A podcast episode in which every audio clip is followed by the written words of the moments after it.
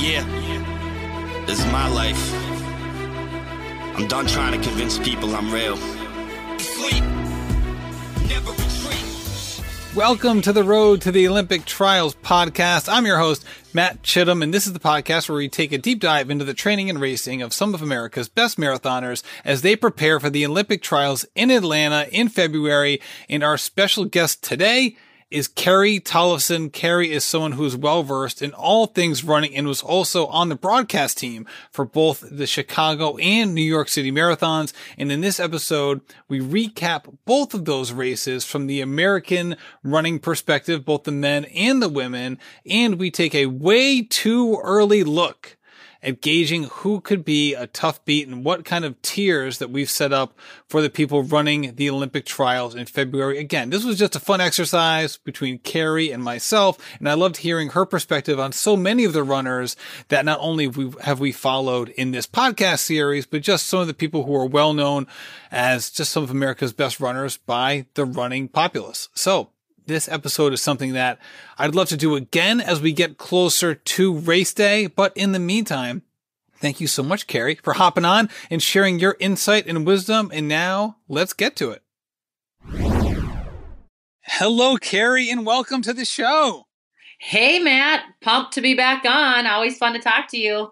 Oh, likewise. That's for sure. And I'm so excited to chat with you for so many reasons, but this is the first time we've done an episode like this on the Road to the Olympic Trials podcast where we kind of take uh, a 30,000 foot view of what the marathon landscape looks like, do some recapping of some recent big races, and just kind of take the temperature of how the Americans, both on the men and women's side, are doing in their kind of early stage preparation for Atlanta before they start their real big build up for that race. So, I guess before we get into it, I want to talk about the most important marathon experience that we've seen so far this fall. That was your 251 at Twin Cities. Look at you knocking on the door of an OTQ, Carrie. Oh, yeah. That was the best performance by far out of anyone this year in the fall of 2019. So, yeah, I mean, hot stuff over here. There you go. See, I, I, was watching the both the New York and Chicago broadcasts, and they kept re- referencing you on the motorcycle following the runners. I think we actually know better. You were just actually out there running with the camera alongside all of these individuals. Yeah, because I, didn't want to steal their fire, Matt. I didn't want to steal their fire. You know what? I always knew you were a humble, modest person, but this just adds to that bank of knowledge. Yeah. Yeah, maybe in 16 years I'll try for the world record. You know, I'll be spring chicken then 58 years old. so so this wasn't your first marathon, but obviously your expertise is in the shorter distances, but this this build up and we're not going to stay too long on this subject, but I do, do find it interesting because I think it is nice to just to have like lay the groundwork for you know what did you feel like you gained out of this training cycle and race that gave you a better perspective as an announcer for this sport and for this event? Yeah, you know, I mean, anytime I think an announcer can practice what they preach, right? Um, it helps. It builds a story. It gives you a little perspective, and you know that's why I ran my very first marathon was because I was really kind of getting into doing some of these bigger events and not just on the track or cross country or, or the shorter road races. It was a long stuff that I'd never done. And so I wanted to run one, and it was kind of perfect timing. It was right after I had my second baby, and I had no expectations. It was just go out and have fun and feel what it feels like to run past 16 miles because I didn't really do that much when I was training for a 5K. Um, and then this year, you know, I actually kind of I got kind of fit I was thinking, you know what? I think I could break three hours and have some fun with it. I still wanted to be able to wave and say hi to people and high five and, you know, that kind of thing. But um, things came around pretty well. And I did learn a lot more about the sport. I, I learned a lot more about the run, the fueling, you know, how to mentally stay in it and what really happens from 22 on, you know, and the first time around, everything went wrong. And that's, that was really good for me. Uh, I needed to I needed to feel that. I wanted to be able to speak on it. And this time around, it was a good race. It wasn't a 222 race, you know, like I'm not I'm not anywhere close to being elite anymore. But to say that I could break three hours and I got through those last few miles and my training runs were good, I did a couple hard workouts. So, yeah, long story short, it was good for me to have this, you know, another card to play, basically. And how would you compare that last part of the marathon where you're really digging hard and fighting through um, you know, just just the the overall an all-consuming fatigue and soreness and pain that you know you'd compare with some of the races that you've had at shorter distances where you've really been you know burning it up in the red zone. Yeah, it's so different. You know, when you run a hard 5K or a hard 1500, it's a long sprint. You know, it's hang on for dear life. There's not a lot of room for error. And not that there's a lot of room for error in the marathon, but you know, the racing really doesn't start until that last four to six miles. And everyone will tell you that. You have to be careful, you have to fuel. Like, there's a lot of different things that go into the race um, of the marathon. But in the 5K, in the 1500, it's you make one mistake and you're kind of out, right? Or you really have to work hard to get back in it for that last lap or whatever it is. So it's a totally different ball game. But that being said, mentality wise, you know you still have to be as hungry you still have to be as driven you still have to persevere i mean there's so many things that correlate that i could use from you know 10 years ago when i was really racing um, and i did use those i it was funny i almost missed my family at the last stop that they were going to be at to cheer for me because i kind of went back there i went back to the mode of racing and i got so focused that my husband had actually had to step out on the road and kind of wave at me like, Carrie, we're right here. Like your three children have been waiting for you to cheer for you and have you say hi and give them a high five. And I, I went there, Matt. Like it's been a long time since I went back there and really like started to focus and and kind of dream a little bit and believe in myself and push through the pain. And it was really fun, like very weird but fun. Oh, that is awesome. And I could talk to you about this all day. I won't because we have a jam packed agenda that I know we both want to talk about, but that is so interesting. So, before we get into, all right, what is the way too early thoughts on the Olympic trials and things that we can take from this fall? Let's talk about both Chicago and New York City. Obviously, those are huge marathons every year, but you were there in person for both of these, not just simply the races, but also leading into the race and taking the temperature of the you know the the athletes there, and then also post race. So, first of all, I guess with the women in Chicago, um, we're just going to you know speak mainly here on how the U.S. women did. Obviously, there was a lot of storylines coming out of Chicago, but mainly speaking about the women. How did I guess just broadly speaking, how did the end results for the U.S. women uh, align with what you thought going into the race?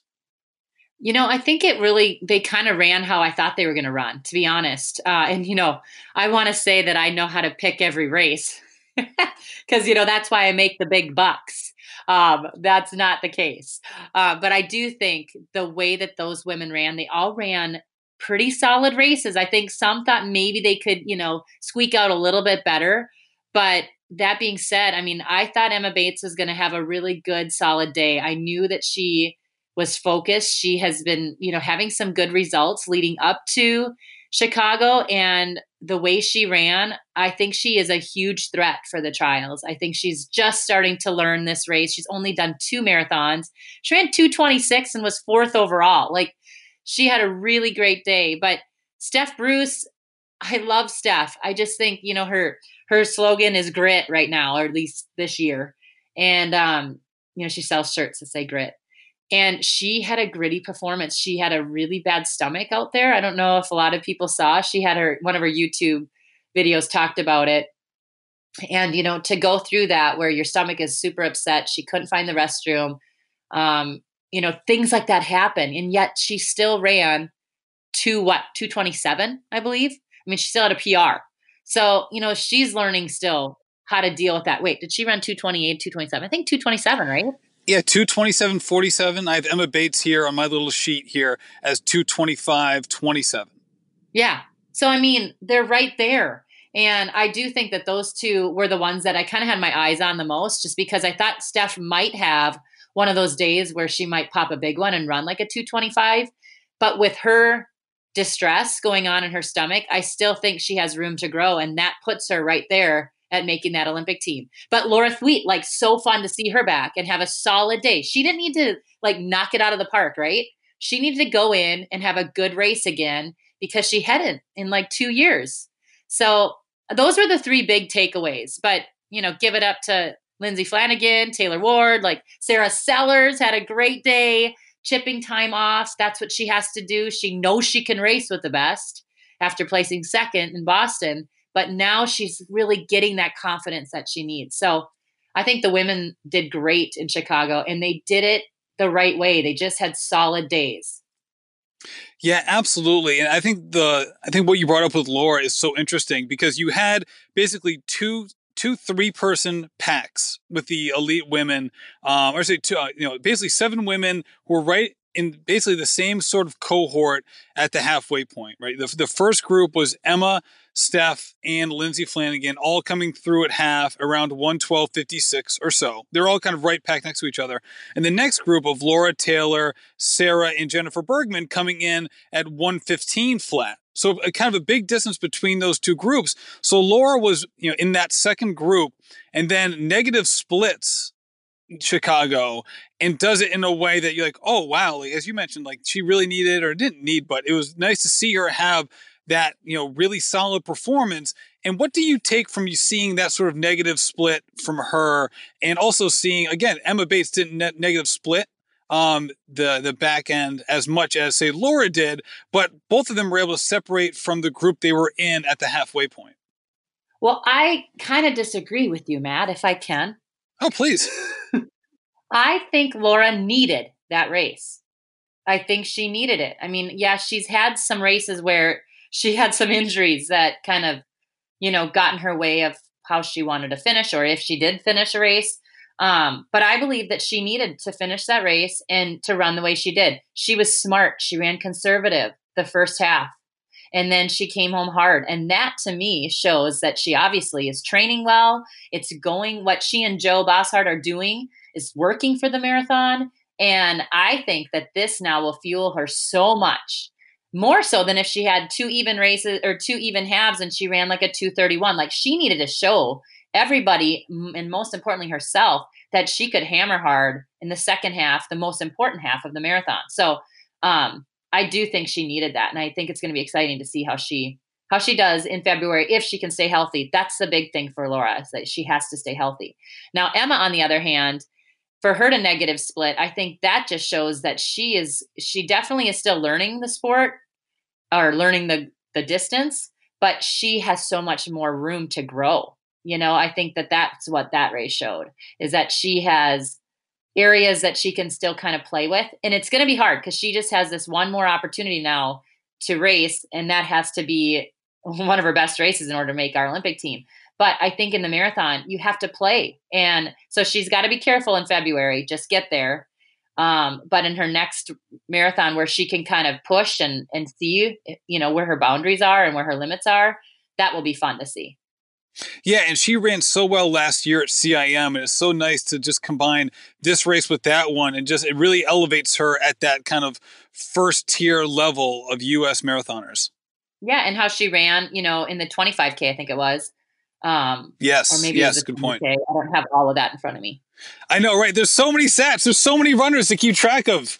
Carrie, I know. We're, like, we're we're doing this on like on the pre-call, and we're like, oh my goodness, we got like it's trying to it's hard to keep every, keeping track of everybody because there's so many people who are running so well right now on both the men's and women's side. Well, and isn't there like something like over 400 women that are now qualified? Yeah. oh my gosh. It's amazing. It's awesome. Thoughts and prayers to the people who have to work those water stations in Atlanta. I mean, good luck trying to like get all the bottles in the right spots and all of that.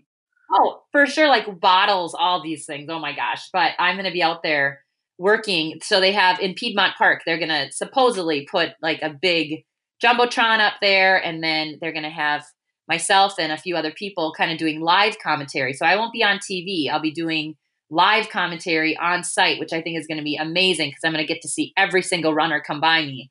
But, you know, I am just fascinated to see how this is all going to work because it's, I know the Atlanta Track Club is going to get it done and they're going to do it right, but it's just going to be a really fun day.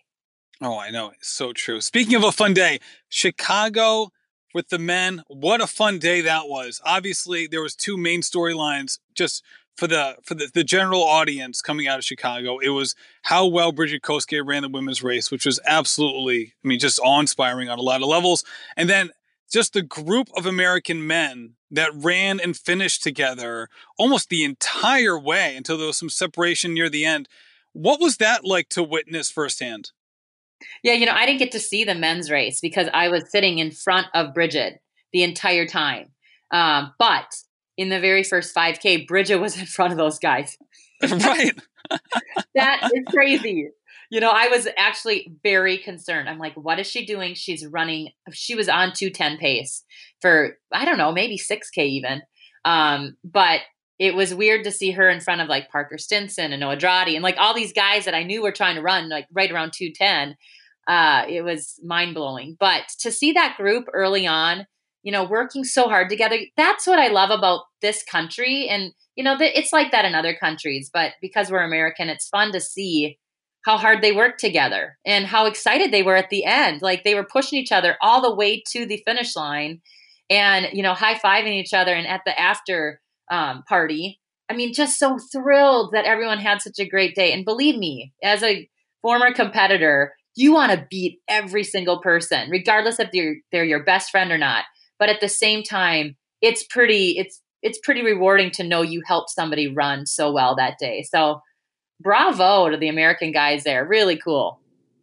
I know, and it's so funny because they, they ran so well and did such good teamwork, and yet it's you know you think about it, a group of people, they're all so different from one another. It really had like this cognitive dissonance around it because it was just as you mentioned, it was so nice to see them come together, but it wasn't as if they were just like this group monolith going forward, right? You had people who have very different personalities and just the way they looked on the screen, you know, shorter guys, taller guys, you know, the, the flowing locks of a couple of these guys also.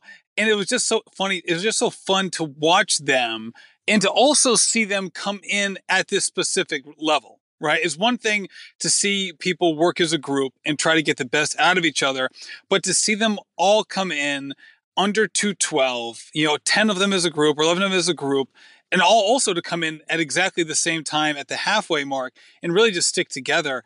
It really, a lot of people have been talking about this 212 barrier of sorts for American men now for a while, using it basically to juxtapose the men with the women. And the women obviously have been doing so well.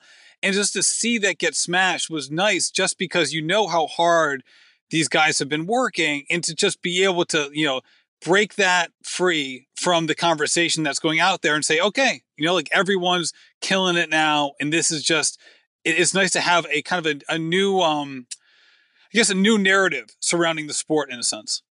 Oh, for sure. I mean, you know, I think that there's a lot of guys that are knocking at the door of becoming kind of a, on that A squad, right? Like you think of A squad, B squad at times, and they're all now knocking at being in the top five. Like you and I like to talk about basketball terms all the time. Um, but I just think that the one thing that's really cool is you don't see a lot of the names that we've seen in the past in this pack from Chicago. You know, there's a few. You, we, a lot of people know Andrew Bumbalough. I mean, he was track guy, you know, good cross country. Now moving up, and I mean Parker Stinson. Uh, some people are really starting to remember his name, or it's sticking with you people when they're thinking about you know who's in this race, who's going to be po- you know make the podium type thing. But you know, to see these younger guys or these guys that haven't quite nailed one do it in such a fashion of working together that was what i really liked i really thought it was cool to see so much teamwork and and yeah you're right anytime you break 212 i mean come on you're right there to to make some us teams and to you know put a dent in the world of running you know, no doubt about it. And I love seeing Brendan Gregg come through with this group too. Seeing him near the front in a lot of marathons, especially early on. Also, in addition to that, just the family connection as well with Kaitlin Gregg Goodman being his sister and having two of them. You know, I know that she battled some stomach issues at New York, but she's been coming back well from a hamstring injury last fall. Just to see the the you know the siblings going into Atlanta, hopefully at the peak of form as well. That would be kind of a fun storyline as well. For sure, and think of that conversation at home at night. I mean, not that they're still you know eating around the same dinner table, but maybe at Thanksgiving think of that conversation of how fired up they're going to be and uh, you know just getting to february together oh i would love that that would be so much fun It's it is, it is great. All right, so before we get into New York, let's talk about a topic that I think a lot of us who follow the sport um, think about, but it's hard to really gauge. It's, it's really kind of a subjective question, which is basically trying to compare New York and Chicago. We know it's not an apples to apples comparison, but at least the weather was fairly similar, or at least not a huge variable in the calculus of trying to compare these two. How do you personally compare the times between um, those two races? Oh, I mean, I would like to say it's probably four to six minutes slower for a female. Maybe that's too much. Maybe it's four minutes. Um, and on the men's side, maybe three. I don't know. Is that too much? Am I giving it too much? But I just think New York is really tough. And this was the first year I was on the lead vehicle. So I actually got to see the entire course. And even though there are times where you think, well, how it's not that hilly, um, you know, you see that how hard those those uh, bridges are, and it's windy, and so there are, you know, some definite factors that play in that Chicago doesn't quite have. Now that being said, this year Chicago was it was a nice day to run, but it was windy and it was cold. And um, the elites thought it was okay, I think. They felt like it was a good day. But being on the back of a motorcycle, I suffered. And when, you know, I'm not, I, I'm tough, Matt, but I still feel, I felt the weather that day in both places. And I thought Chicago was worse than New York. Yeah, I know a lot of people have talked about the wind at New York as well, just like you did. And I'd heard pretty similar estimates that you just gave. Basically, it being kind of like two to three minutes, more closer to the two side for the men, and around three ish minutes for the women. Because you're basically talking about like a percent of time. That's why there'd be a gap for the men and the women, just because the men are running a little bit faster than the women are. And that was a reason I bring that up is because when you see you know, kind of basically the times for the best marathoners, men and women, so far, kind of in this marathon cycle, the past 18 months or so, you're going to see a ton of, especially on the men's side, a lot of Chicago marathon times as opposed to not as many New York times. But when you see, you know, Jared Ward coming in with a 210.45 in New York, even more amazing was the Abdi Abdirahman finishing time of 211.34. And I can't wait to talk to you about him and Bernard Lagat and how they fit into this picture. But even more so, like Des and Kellyn coming in almost simultaneously, you know, you know, in the later stages of 226 and like what what does that mean in comparison? I just I see the people at the top of these lists, Jared, Abdi, Kellyn, and Des and be like, these times stack up with anybody this year. For sure. I mean, when it, like you said, it's not apples to apples, but I think that we didn't see anyone in Chicago run any better than we did in in New York. It's just the times don't quite relate. But I do think uh, we're going to see a huge pack on both the men and women's side at the trials. Like that's what I kept thinking is, especially on the women's side. I'm like, oh my gosh, there's going to be 20 women that are right there until you know things really get heated, and then it's somebody's going to have to blow it open. But um, yeah, I think the big thing you just said, like how how far down are we going to have to go for the men? Like to see Abdi run 211? Come on. Like he's my age. He's been around forever. Um, but he ran phenomenally. Like that is brilliant running. And yeah, we have to talk about Bernard because he just ran a great one in August, right? Was it August? In Australia? Yeah, I mean these two, if you're if you're talking about the Atlanta course and you're talking about a huge field, a slower time, and it's going to come down to maybe some strategic moves at the end of a race. Yeah. I mean, you're talking about, you're looking at like the Des Lindens of the world, the Abdis, the Bernards. You're like, you know, who has more experience just racing than some of these people, and how much of a factor will that play in those situations? So this is the big wild card. I mean, obviously we we haven't talked about Rupp yet. He is the guy I think a lot of people are wondering how he's going to do. If he can finish the race, I think he is head and shoulders pretty much above right now what we you know he's he's the best guy to watch for right?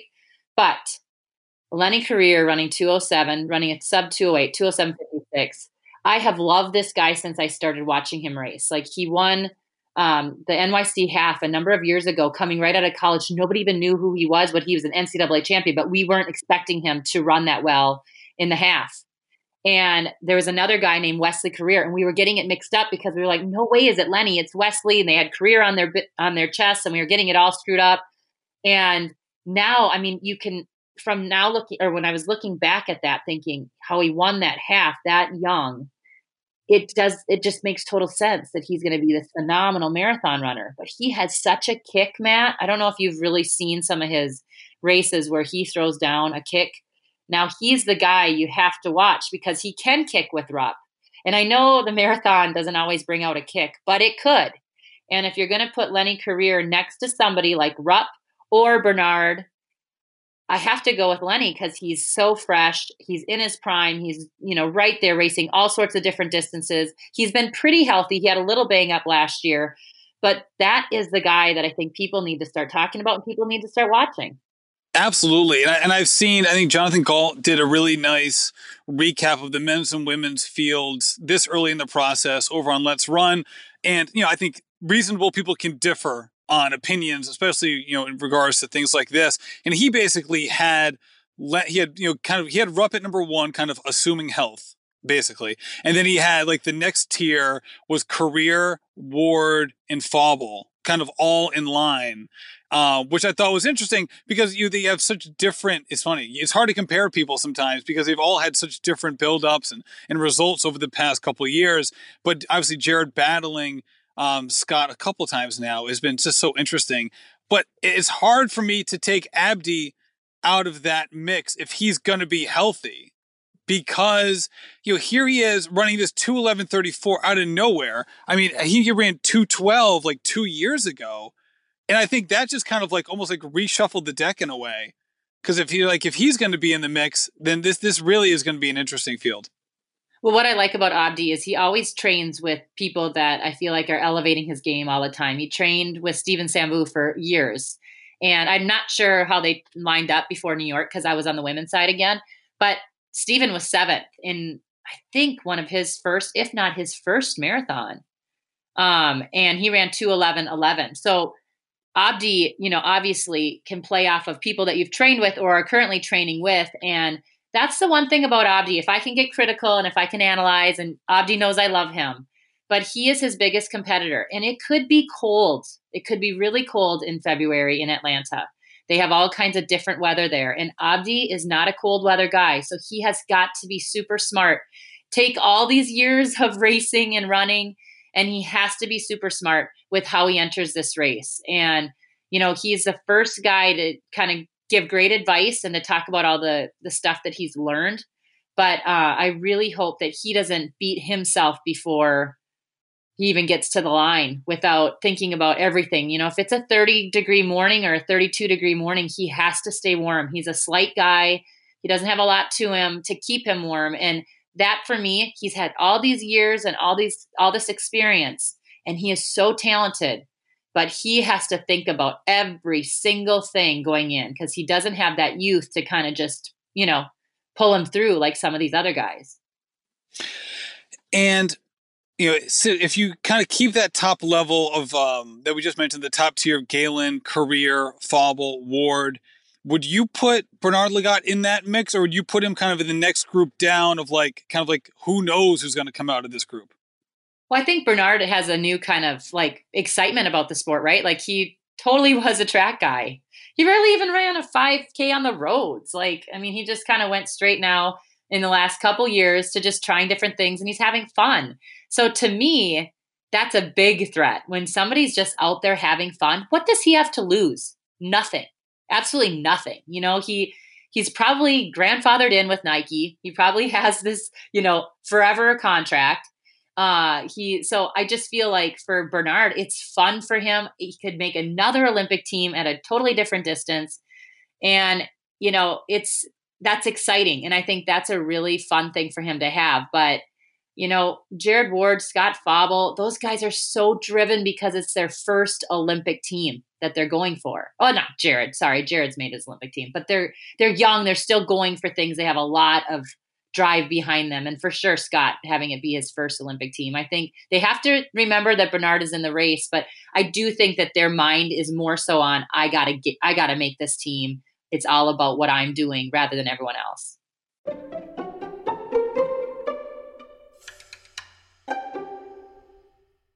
I want to take a quick break to talk about our sponsor, Inside Tracker. Listen, when it comes to diet and nutrition, it seems like there are a million voices in the wilderness, all just screaming out. It's hard to understand what to think about nearly any kind of food.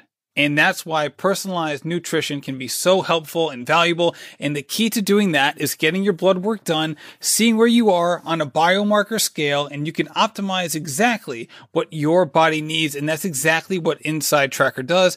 They track up to 43 different biomarkers. They've optimized zones, specifically designed for you. And also they have science backed recommendations for different ways where you can improve different markers and your levels. So give Inside Tracker a try. It's such a valuable resource.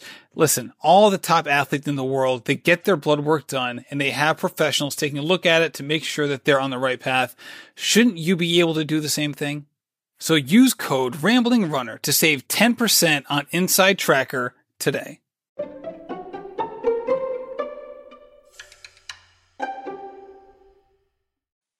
Now, outside of these these people that we've mentioned already, there's a huge group, almost like two dozen guys who are, you know, relatively equal if all things, you know, all things being equal. They're all kind of in that same level of like it's hard to predict who's going to run, you know, better than another guy on a specific day. Is there a certain person or people that you have a particular fondness for who might run well in the Olympic trial setting or on that course or anything like that? Yeah, I mean, I really like how Parker Stinson's been training and just his excitement. I think after he set the American record last year, it gave him a new kind of title to his career and also just a new like eye-opening experience to hey, I want to have that those kind of things on my resume. I want to be known. And I do like how he takes an approach of just hammering hard and going for it and being daring and because it worked in Chicago, I think that was really good for him. You know, he's had a couple races where he's blown up. He's tried to go out super hard and it didn't work for him. And because he kind of nailed it in Chicago, I think that's really going to give him an extra boost going into the trials. I like Matt Llano. I always have. I think he's very talented. Uh, oh, again, you stole think, mine, Carrie. You stole it. That's oh, what I was going to use. yeah, Matty is a good friend. He used to train here, and in Minnesota. And I do, I think he's super talented. I think he has to stay healthy. Um, and that's hard. You know, he's had some injuries, but he's very, very good. And he has had his, a couple good marathons, but I still think he has a big one and that could be his day. Um, and last but not least, I mean, I'm just going to give you three. There's a lot of guys that I could mention, but I love Diego Estrada. I know that he was, you know, back further in that pack in Chicago, but hearing him talk outside of the press conference that day and hearing him, he and Coach Vigil talk about the plan. And again, their plan was to have a solid day. It wasn't, they weren't going to do anything crazy in that race. He's been putting together some really good workouts, and he really has the passion to wear the USA across his chest. And um, I just think that that's that's a guy we got to watch for. I think he's a good story. Absolutely. And I like the, I think there's a, a, strong comparison with what happened this fall between Parker and Matt Llano in terms of getting that monkey off their back, so to speak. I know Matt ran really well at CIM. It didn't go his way uh, near the end of that race, kind of in heartbreaking fashion. But he's run really well a lot of times but it just hasn't had like the his career hasn't had the fluidity i guess that you'd expect if you just looked at the times in isolation and having that performance he had in berlin of 211.14 obviously was excellent and really sets him up well um, moving forward. All right so let's talk about the ladies you mentioned before how you're you're excited because you see this huge group and you're you know how will this break out? So we talked about tiers with the men. So how would you if you could do a tier one how would you segment it? Um, not only in terms of potential, but where they are right now. Oh my gosh. Let me just count how many I have. 1, 2, 3, 4, 5, 7, 8, 9, 10, 11, 12, 13. And I'm missing some. I know I am. That's how many people I have for my favorites. oh my goodness. We need, we need, we need, is like is, and that's amazing, but completely understandable because there gets a point where like where do you draw the line? I know. And I still think there's names that I don't even have listed here that are those dark horses, right? well, I have three dark horses, but I mean, and that's not including the 13 that I just counted for my favorites. Um, I just, that's 16 women already that I just quickly wrote out. And I, you know, know I'm missing people, but uh, there's so many women that are right there in between that 222 to 226 that I just feel like it's anybody's day. And most of them have not been on the Olympic team. However, there's a number that have and they're still kind of there's still a fire. I don't know if there's quite as much fire, but I think they have enough talent to get there. So it's a very different. It's almost like the veterans versus the newbies, and who's going to have the most heart that day. Exactly, uh, one hundred percent. And unlike the men, where just about all of the men, save for Galen, had some sort of you know marathon related, except for I shouldn't say Galen was injured, and then Scott Fauble, you know, just chose not to run a marathon this past fall. But the vast majority of them did run one and completed one. Whereas with the women, it's a very different picture. There's a lot of like, all right, I wonder how it's working with them, or they just had a very different scheduling perspectives um, across the board. And I feel like, I don't know how you were framing it for you, but when I look at it, I, I look at someone say like Amy Cragg and be like, all right, well, where where do I put her in this mix? Um, and then I feel the same way about like Jordan Hasay, you know, you know, in terms of, you know, how healthy will she be? How well has she been doing? And obviously you, there's only so much you can know in regards to that. But, you know, trying to figure out exactly, like, I'm not even sure what I think about them in terms of their current level or where they'll be in the future, never mind comparing them to other people. You're so funny because, okay, so I cheated a little bit. I texted both Jordan and Amy yesterday. and I just said, quick update. Doing a podcast tomorrow with Matt, and I just want to know how how things are going. Because randomly, Jordan texted me, Jordan Hasay, when I was in New York, and she was like, just catching up on a bunch of podcasts. And she didn't know when we were in Chicago that I had just run my marathon. So she was like, my goodness, Carrie, it was, you know, I was so focused and it was all about me. And you were talking to me about my racing. And she was like, I just want to say good job. So, you know, just so kind. But um, she got really injured in the marathon in Chicago. Like it wasn't just a cramp; she completely tore her hamstring. Oh my and goodness. they were looking into surgery, and then they just did aggressive rest. And she said she's pain free, and she is running. She's having another MRI on Thursday to see how far she can or how much she can start pushing. But she said, you know, she has every intention of making the team in February, and she's just so thankful that her pain is going away and that she thinks she's healing up without having to have surgery. But that like right when I saw that word when I was in New York, I'm like, oh my gosh, she's done. Like surgery. And now, you know, a week and a half later, she was saying she's feeling better and she's actually been running and she's excited again. So pretty cool. Uh, and Amy Cragg says she's back at it too. She's been out working out. She has taken a different approach. She said she's going to take a longer but slower build up. And so she's hoping that will keep her healthy. So, you know, interesting to hear that she's just going to do a different approach and that she still is so fired up and ready to hopefully make i believe her third olympic team. Right and it's so interesting because we it's i feel like there's so much more variance with some of these some of these women in terms of what they're capable of doing and what they've done in the past right? Like amy ran what 221 in tokyo in 2018 in February 2018. Right. So you see 221. Like on the men's side, we're like, oh, if there's a four minute difference between two of the marathoners, we'd probably be like, oh, there really isn't much of a comparison here. But I look at her and that's then what I we look kind of at doing with Rupp, right, Matt? Sorry to interrupt, but Yeah. that's what we kind of do with Rupp. that's a good point. Just point. because he runs so much faster, we're like, well, he's kind of a given. Well, you know, and it's same with Amy. If she can stay healthy, she sort of is one of a one of those givens. But you know, it's the marathon; anything can happen. No, that's that's a great point, and I, I appreciate you correcting me because you're absolutely right. But I look at like I was going to say her compared to Emma Bates, and it's like we know we just talked about her. You know, she is as strong, you know, as anyone right now in terms of how she's running and how will it translate. Another one in terms of figuring out, all right, what is she capable of doing?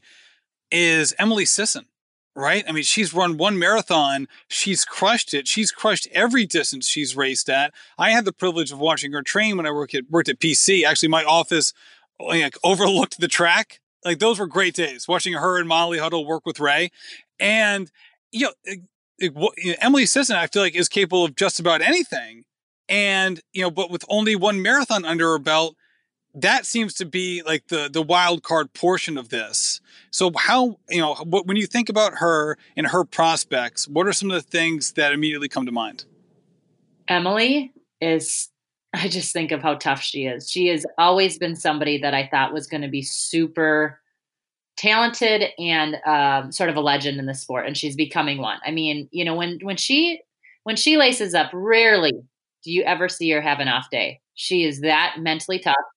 She's that physically prepared. She doesn't race when she knows that she's not 100%. And I think that's smart. I mean, not a lot of people know that about themselves, right? Like so many so many times we think we need to toe the line all the time and just show our sponsors and show our coaches and show everybody else that we're still here. Well, Emily Sisson is confident enough and she is such a beautiful human being. Like she just is so kind. She's so nice. She's quiet, confident. Like she knows herself and she lets her running do the talking. And I just think that she, if she's there February 29th, you know she's ready to roll. She's not going to put herself in a position to not make that team.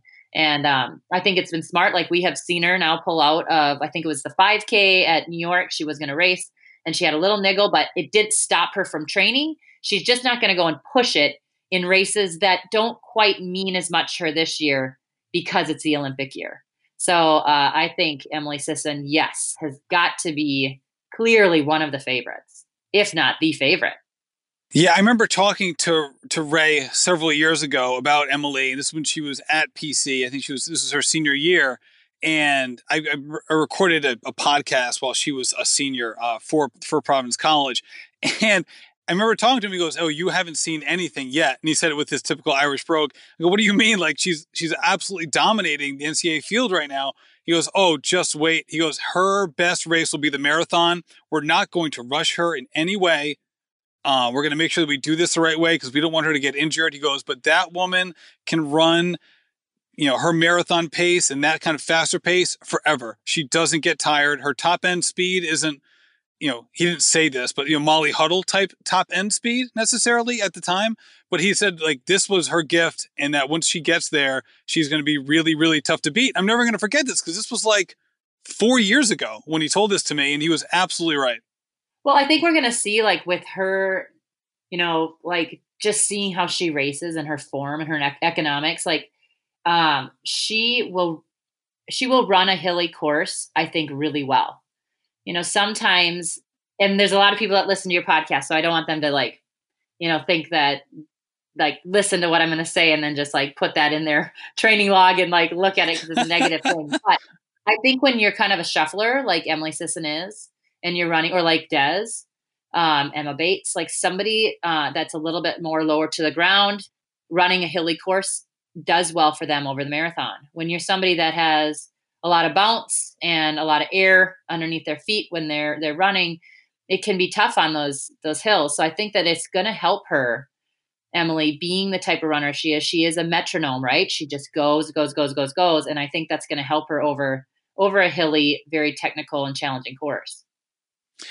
Yeah, and I feel like each each person here in these top ten or so women is like their own different story, and I and part of me can like easily construct a narrative where they make the Olympic team like without any difficulty. And one of them is Molly Huddle, who has like just lit the world on fire at so many different dis- different distances uh, on the track and and she is obviously so talented hasn't got that elite marathon win that maybe some of these other people have but is by no means in a different class than the people we've already mentioned. Oh for sure. I mean she's podiumed in new york. Like she you know, even on a bad day, like it wasn't her great a great day for her in London, she still had a solid day. You know, she still could pull it together. And in a marathon, we've seen plenty of times where it's just gone all to you know where. Like people just fall apart and it's done. You know, she did not have a good day and she told everybody she didn't have a good day, but she still broke 230. She still pulled it together. I think she ran 227, 228. Um, you know, she is so talented and very much, I think, at this point in her career where she wants to nail it and then maybe move on or take a take a break from it. You know, we've heard her in different podcasts and in different interviews. I mean, you know, she's she's getting up there and she's devoted a lot of time to it. So um, yes, for sure, Molly Huddle will be the one. And I'm not saying that, you know, she's somebody that's coming from the track and has such great leg turnover and speed. I think she'll handle the course fine. But I do think someone like an Emily Sisson might prefer a hilly course over someone like Molly Huddle. Right. Do you think that Molly would have a, some level of advantage in say the last, you know, mile or last 2k if it's if they're if they're still together knowing what knowing her her amazing track background which is kind of unparalleled in this group in terms of like basically trying to streak to the finish yeah i do i think that she sets herself self up for any 5k or 10k where you see her at about 2k start to take off. And so you picking that that point in the race in, in, in your question um, i think that is her turn on point right? So she gets to 2k and she's like ah here it is.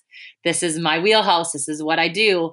And i think for years she has practiced that mentally whether she's doing circles on the track or she's on the roads to setting herself up to just grind it out and hammer home so i think for molly huddle like that for sure has is something it's like it definitely is uh, a card that she likes to show at the very end of the race. A- Amy Cragg kind of has the same thing. Like she she kind of has a point in her race where I always tease, but she sticks her tongue out and she goes. She's like Michael Jordan, right? Like you saw Michael Jordan do it all the time. Like she does the same thing. She gets her tongue, it kind of comes out.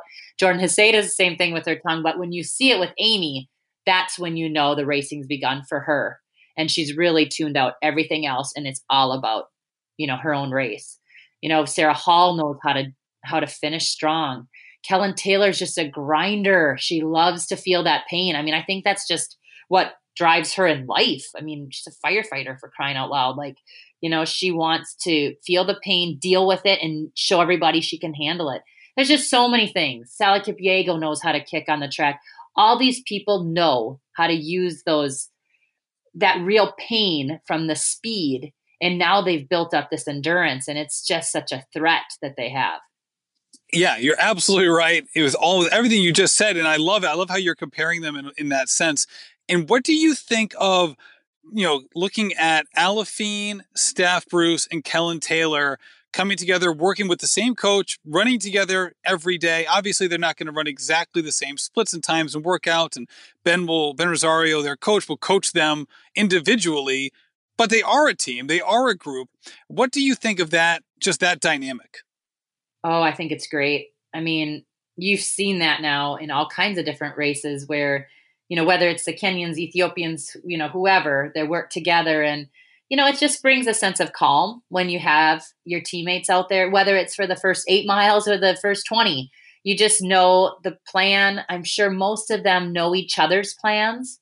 Um, you know, obviously, Coach Rosario has each and every person, you know, in his office or wherever talking about their individual plan for the race. But I do think they do talk as a team and they build off of each other and they're excited for each other. So again, they're going to want to kick each other's butt, right? I mean, that's the whole point. But working together is such a benefit that they have that a lot of the athletes don't have around them. And one person that we haven't mentioned, which I'm sure there we can extend this tier even farther, but one person we haven't mentioned, which is certainly in this tier, is a person that you interviewed just before New York, is Des Linden. And I'll tell you, she took sandbagging to a whole nother level in that interview. Because I remember listening to that and being like, you know what? I'm sure she's going to run as hard as she can in New York, but it didn't come off as if she was like, I'm going to go kick some serious butt in New York. And then that's exactly what she did. And I remember being I like, know. she's just totally sandbagged you in that interview. I was laughing after the fact because she was so fit and she ran so well. I love her. I just love her. I just think she's been so good for our sport. But so this is what happened. The my my camera went out or like the technology went out on my cart or whatever smart car in New York. So I didn't see anything from 3 miles till about 11. And all I know is we so we just couldn't hear anything back at the studio. So no I couldn't hear any programming or whatever. And so we were watching Roberta Groner because they were doing a piece on her. So we were sitting there and I looked and I thought, did I just see Des like leading the race because they were, you know, a good two, three minutes up.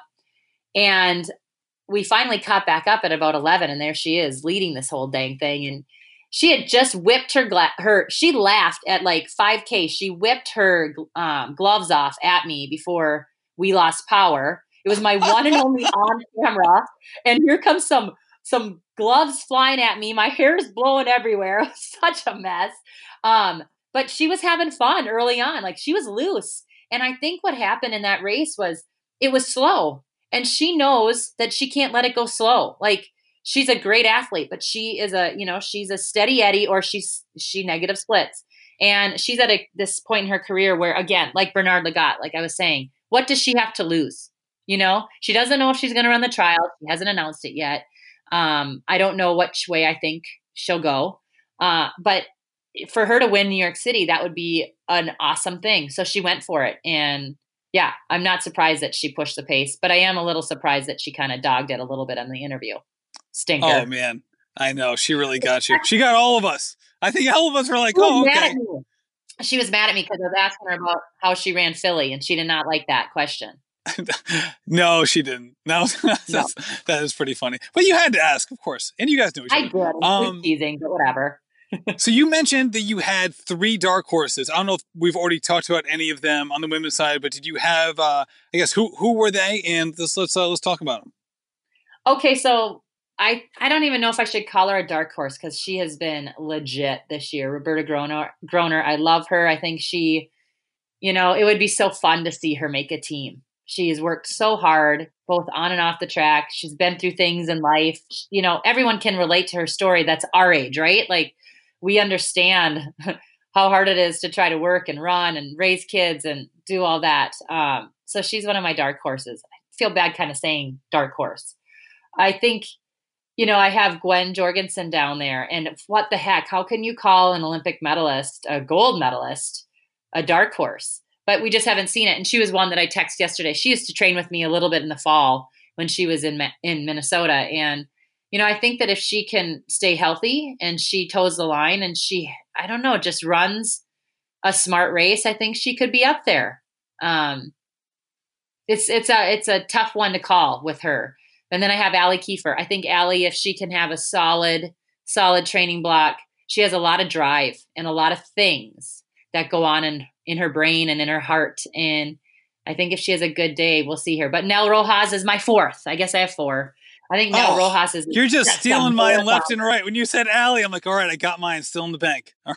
yeah, no, but Nell, I think I saw her in New York. She ran the 5K, and you know, she ran as well as she was going to. She's not a 5K athlete. She is a marathoner. She's somebody that can handle the pain a lot longer than most people, and things are going well. She says so. I saw her run in um, in Duluth at the Grandma's Marathon, and my goodness, is she tough and is she strong? So those are those are my dark horses. So do you th- what do you put the chances at Gwen um, running the trials relatively healthy? She says she's healthy. Oh, um, great. I believe okay. her. I don't think she would tell me differently. I think she's doing some different things. Like she's on the AlterG. Uh, I'm not sure if she's still doing as much biking, but I think what Gwen, if I can again get a little critical and analyze, like for me, I feel like if Gwen can just remember the athlete she was before she came into just running, she is so good at knowing how to cross train. And that's not even the right word because it's not really cross training, it's doing her, you know, like her craft of being on the bike and in the pool. She knows how to do that much better than any one of us. And I think that if she can incorporate that, and if Jerry can, listen to me trying to tell Jerry Schumacher how to um, coach an Olympic gold medalist. but just by watching Gwen the years that she was here, she is so talented and she gets so fit so fast that they have to be very careful with her. And so hopefully they're doing with doing that with her now. And the good thing for Gwen is she's run very well in the 5K and the 10K. So if she doesn't quite get there in the marathon, she still has other opportunities to make the Olympic team in, in track and field. So, yo, for sure, and I, I love that with Nell Rojas as well, who was you know who you know has done a lot of work in triathlon, who's very strong. Um, he actually has that that also that running lineage with her dad being a really good runner as well. And, you know, and you talked earlier about that hilly course and maybe the challenges it can provide. You know, she's as strong, if not stronger, physically as anyone in this race. And again, she's not necessarily, you know, like the, the, you know, the best odds to win it or anything. But if she continues to train well, she ran 228.07 at grandma. So low 228, which is on par with a lot of people we just talked about. Yeah, for sure. And I think Allie Kiefer too, you know, she's a lot like Nell Rojas. The only thing I didn't love about Allie in our conversation when I had her on my podcast was that she was already talking about the track. And right when she started doing that, I was wondering, you know, are, are her wheels turning because she hasn't had quite the buildup she wants this fall and last year? Um, so I hope that she understands she still has a lot of time and she still put in a lot of really good work, even though New York didn't go the way she wanted it. She still has a lot of solid work in her.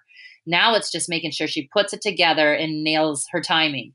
But um, we haven't talked about Sarah Hall. I mean, like thinking about everyone we've mentioned, we've mentioned so many people, but Sarah Hall, I like that she had an off day. Is that crazy to say, Matt? But I really like that. She pulled out in time. She has to go home and rest. And I think she was ready to rest. And doing the double, five weeks in between or whatever it was, um, I think now she's going to go home and really recover and then just still fly high off of what she's been doing and, and have a solid race in February, too. So, my goodness, there are so many people. It's so true. No, you mentioned Sarah Hall because you know Roberta Groner did kind of the similar double, different marathons, but something very similar.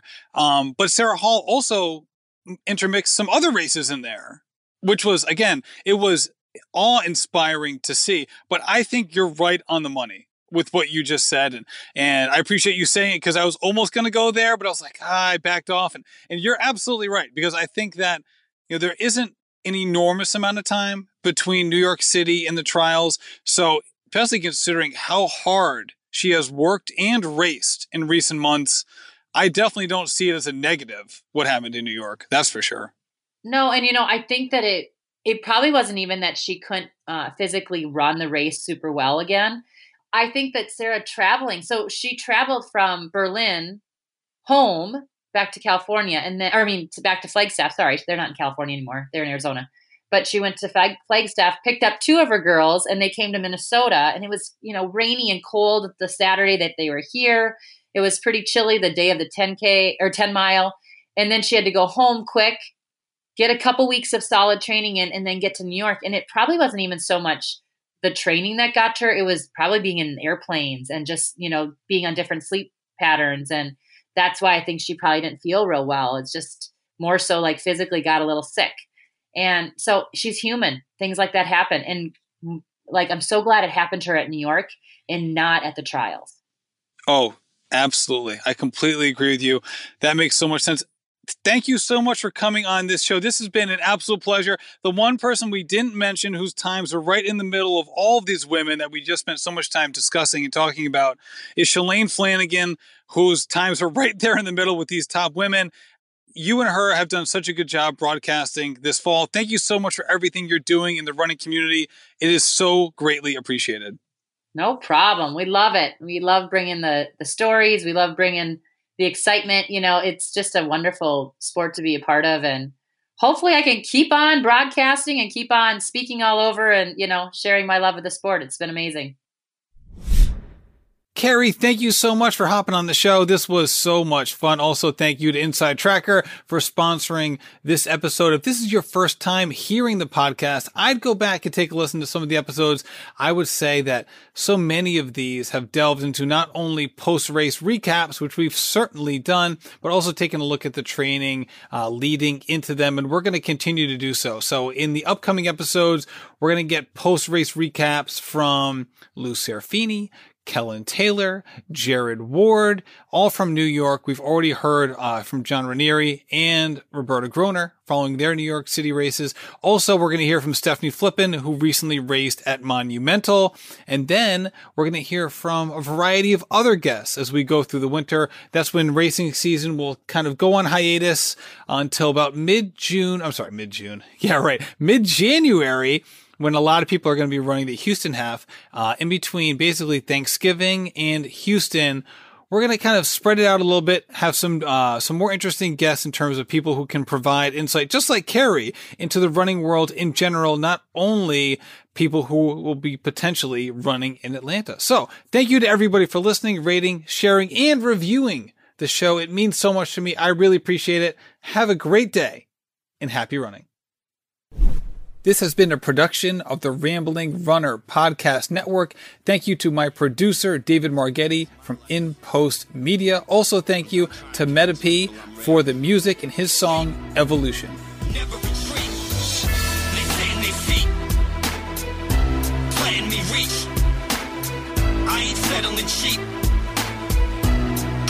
Deep. I'm a real person.